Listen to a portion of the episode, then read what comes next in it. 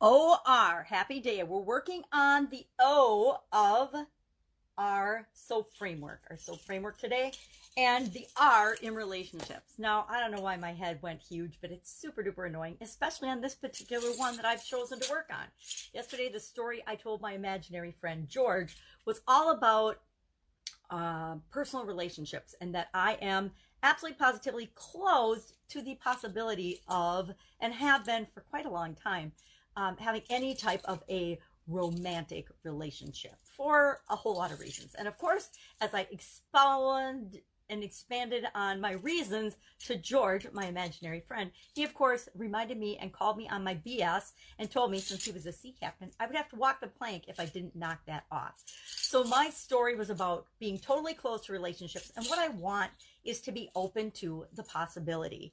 So as we go from the story we've been telling ourselves, the current story, to the story of what we want, we move into the O of our SOAP framework, which is all about options, right? All about the options and the possibilities, all the possible ways we could close the gap from being totally closed about a subject to open on a subject to being um, totally against a personal relationship to having a personal relationship. So today we're going to take this a step further. We're obviously on an imagination route or path today and this week and during this time through the SOAP framework from the imaginary friend to today, we're going to talk about a tool I call the imagination station. Now, an imagination station, you can physically go to a place where you use your imagination and you visualize about a topic that you're thinking about, or you can just go in your imagination. That's why it's called an imagination station. So when I go to or I want to tap into a place where I can clearly visualize something, because I don't know about you, but when I first started and heard about visualization, I thought, oh, that's that's BS. I don't visualize. I don't see pictures in my mind. I don't do that. But the truth is, we all think in pictures. We don't think in words. We think in graphics and pictures, and it's different for each of us, but we all do it. Has anybody ever told you to not think of a pink elephant? Try to not think of a pink elephant. Well, I don't know about you, but whenever anybody says something, my brain automatically shows me pictures of a pink elephant or some kind of a pink elephant. Try to not think of a purple dragon. Don't think of a horse in a face mask. Well, the first thing you're going to do is think of a purple horse in a face mask or a pink horse or whatever.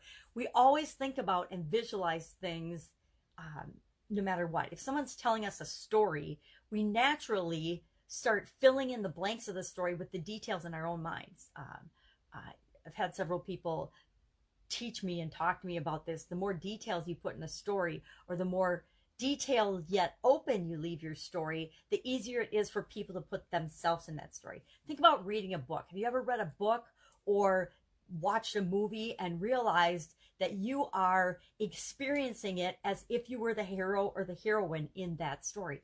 It, it's on purpose. We do that naturally as human beings. We put ourselves into the situation or into the story. So with our imagination station, we want to put ourselves in that place that feels awesome and wonderful and terrific to us. So we wouldn't pick a place where we had a bad experience. We would pick our favorite place in the whole wide world, a place we had an amazing experience, or a, an imaginary place. We can actually make up a place that would be the what we think would be the most amazing, incredible, best place in the whole wide world.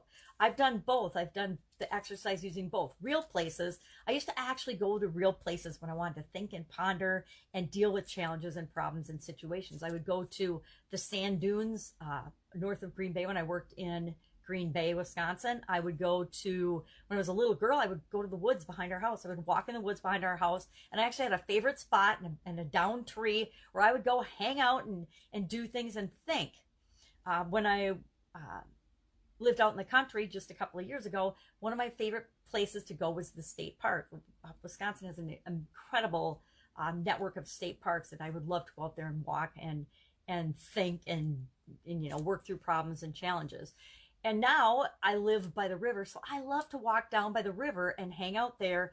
And whether I can go to those places or not, just started snowing here, so I'm probably not going to necessarily go out and sit by the river to think and to to go through the O and the options and think about the possibilities uh, for this particular challenge. Because it's snowing cold, I'll probably go for a walk today, but I'm probably not going to hang out in the cold, rainy. Yesterday was raining. I think it's still raining today and sleety. So I will go in my mind, which is the imagination station part of the visualization. So I'll just probably visualize that I am sitting down by the river on a bench or something and think about the possible options. What are what are the possible ways that I can fill the gap from where I am to where I want to be?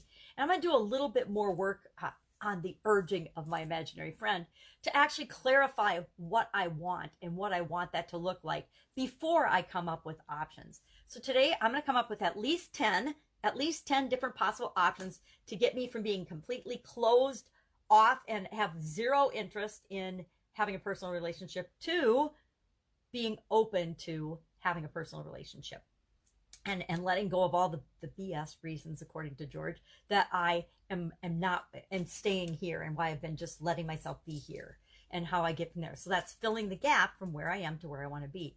So I'm gonna come up with at least 10 things I'm going to share three of them, three possible ways I can uh,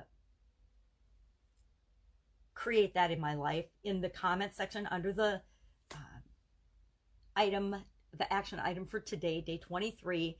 And I will share those. I haven't done the exercise yet, just like you, but I want to always come up with as many possibilities as I can. That's why we talked about brainstorming the first time through the soap uh, the SOAP framework because we want to always be open to and always be adding to our list of possible options, possible solutions, possible ways to narrow that gap. So when we try one and it doesn't work, we don't feel like, oh my gosh, the world is over. We can try we don't have anything else to do. It's this or that. Remember that black and white thinking?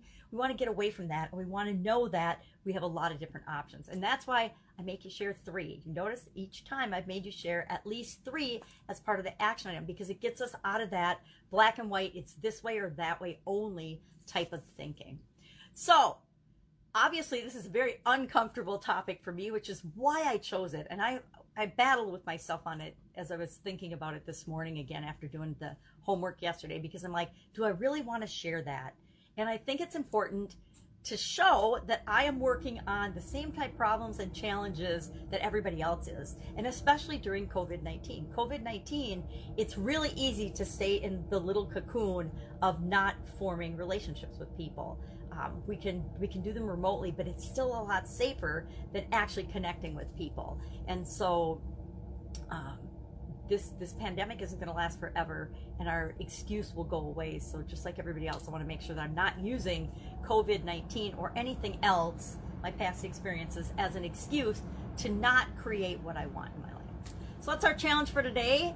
Try out the imagination station. If you want share in the comments below. If you've got questions share in the comments below your experience with this i gotta tell you yesterday and i haven't written it up yet in the units section but I had a blast reconnecting with my imaginary friend. I have not talked to George for decades, and it was just really, really fun to remember uh, how much fun it was to have like a little imaginary ghost friend that that advised in different areas and aspects of my life.